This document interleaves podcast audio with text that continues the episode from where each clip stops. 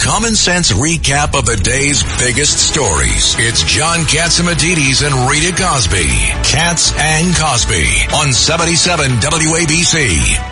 And, uh, and we also have we have Karl Rove right now. Oh, actually, yeah, now? Karl Okay. Rove is with us. Let's delay the break. Yes, yep. Uh, Karl Rove, great to have you here. Of course, the former senior advisor to George W. Bush. Uh, great strategist, Karl. You know, there is so much going on right now. Uh, did you see this, by the way? Uh, President Biden has been on vacation 40% of the time. Uh, what do you make of that? And a lot of people are saying, uh, is that all?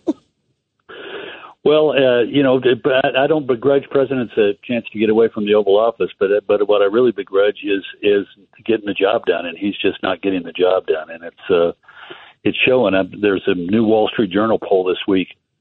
Seventy-three percent of the voters surveyed said they feel Biden is too old to seek a second term, and uh, you know Donald Trump is only three years younger than he is, and forty-seven percent said the same of him. But seventy-three percent is a big number which means that a significant, not just all Republicans, but a big chunk of independents and even some Democrats think he's too old. And he's not going to get better. I was listening to him earlier today. He sounds old, and he's going to, and it's he, he, that, ain't going to get better. He's not going to look younger, sound younger, be younger as the election of 2024 approaches. So do you think he's going to still be the candidate, Karl Rove, to that point?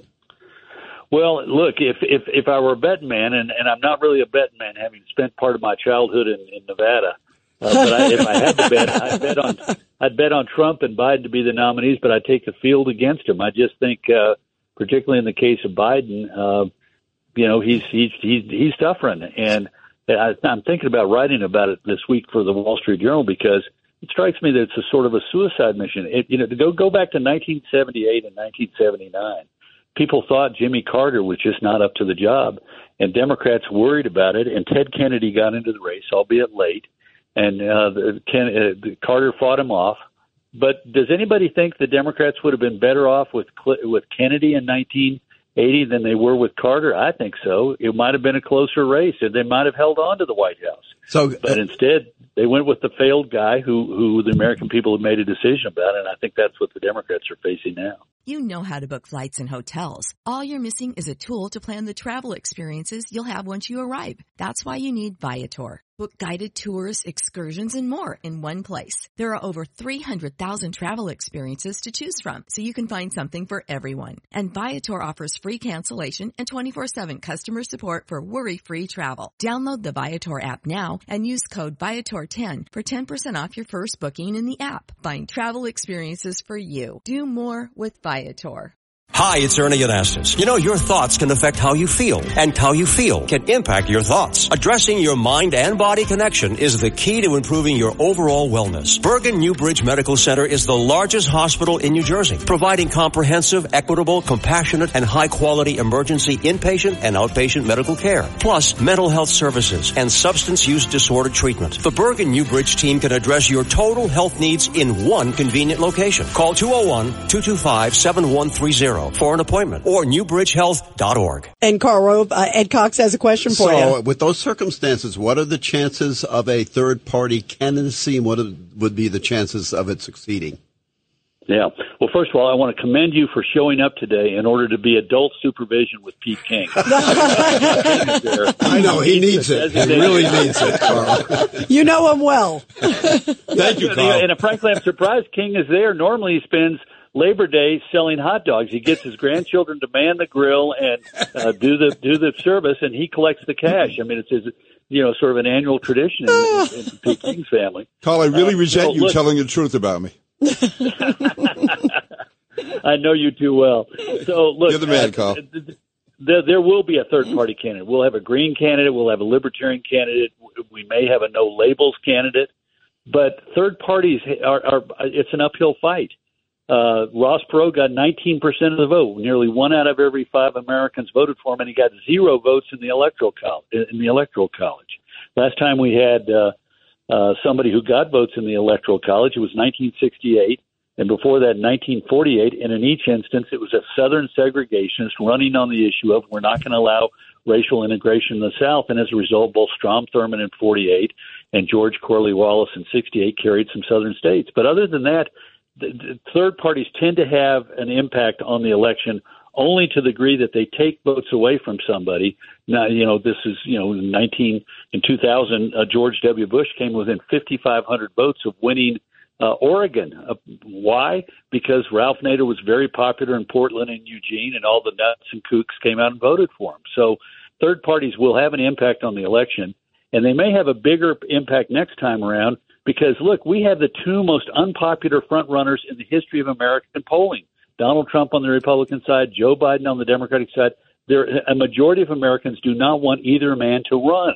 And, um, so, you know, we're likely to have people saying, well, I can't bring myself to vote for one of them, so I'm going to, you know, throw my vote away by vote, voting for, you know, either no labels or a green or a libertarian or somebody else. Hey, Karl, this is your friend Pete King. Uh, you know, from an electoral uh, perspective, which Republican candidate made the best impression as far as going toward the nomination at the debate?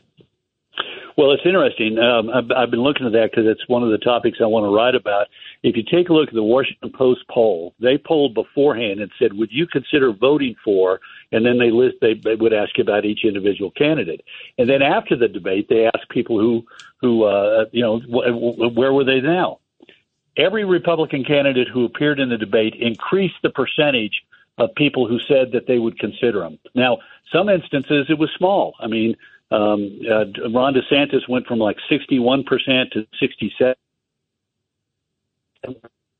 they would consider voting for him were people who were already open to, to considering voting for him. But there were two that struck, struck out, uh, that, that, that stood out. Nikki Haley went from 30% of Republicans saying they would consider her to 50%. That Wow. was pretty big.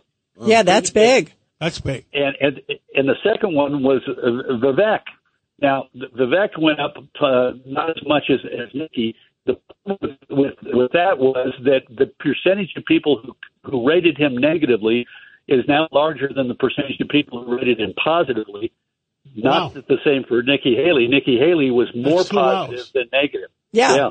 That's Very two wows. interesting. Yeah, I'm looking at the polls. By the way, she, uh, it's uh, Trump, DeSantis, and now Nikki Haley in the recent Wall Street Journal poll is number three as a result of her performance. Um, Karl, Is, thank is you. DeSantis doing any better? Not according to this Pardon poll. is DeSantis doing any better? Well, he, you know, according to in the in the post poll, there was only one candidate who dropped, and that was Donald Trump, and he fell behind the number. Uh, Ron DeSantis has a higher percentage of the electorate, the primary electorate, that says they're open to voting for him than now say they're open to voting for Donald Trump. Now, it's not much; it's like sixty-seven to sixty-three. But Donald Trump was ahead on that measure before the debate, which says to me it was a mistake for him not to show up. I think people we ought to look at that debate not just as a, as one event, but as part of a process. And that process may have started with people saying, "Wow, I like that what I'm hearing and seeing from a variety of people on this stage. That's why the numbers improve for everybody." And I'm starting to think, really, I'm going to be looking at Nikki Haley saying, "Geez, I really like her." Uh, and this, let's see if this continues on September 27th at the Reagan Library. Hey, Karl, is anybody like me? What anybody like you? You are su- what we call sui generis, which is Latin for really unusual, strange, and one of a kind. Ah, that's a nice way to say it on Labor Day. Thank All you, right. Karl Karl, Rove, we and we'll catch you. up again real soon. Thank you, Karl. Karl. Thank you, sir. Appreciate Thank you. Wow. This is Greg Kelly for Priority Gold. What does it mean to be America's precious metals dealer? It means that you're in touch with the hearts and minds of those who love this country, value our freedom, and want to protect the future. Priority Gold is that precious metals dealer. They've helped thousands of Americans back their retirement with solid gold and silver. Call Priority Gold at 888-506-6439. Receive free shipping, free storage, a free investment guide, and one of the best purchase experiences in the industry. Call now or go to prioritygold.com.